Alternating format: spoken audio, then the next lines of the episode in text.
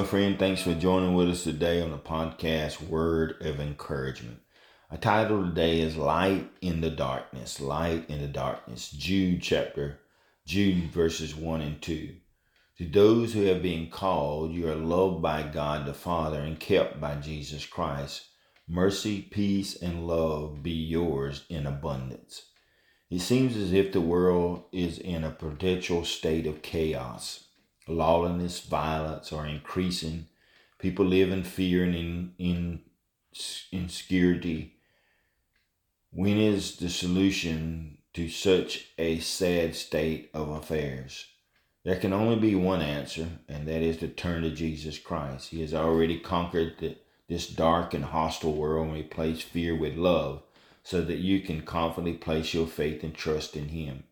Believe in Jesus and his promises, and he will give you the blessing of his peace that transcends all understandings.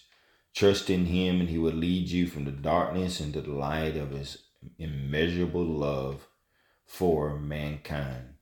So we thank God and we thank the Lord for his great peace and perfect peace for those that keep their mind on him. God bless you today. Be encouraged, be strengthened is our prayer today in Jesus' name. A word of encouragement is produced by Turning Point Ministries. Our mission is to saturate the world with the life giving power of Jesus Christ. We need your help to do this.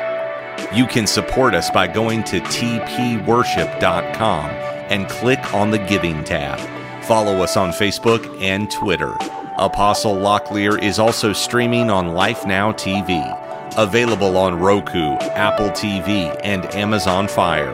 Download our mobile app for Apple and Google. It is time to live your best life now.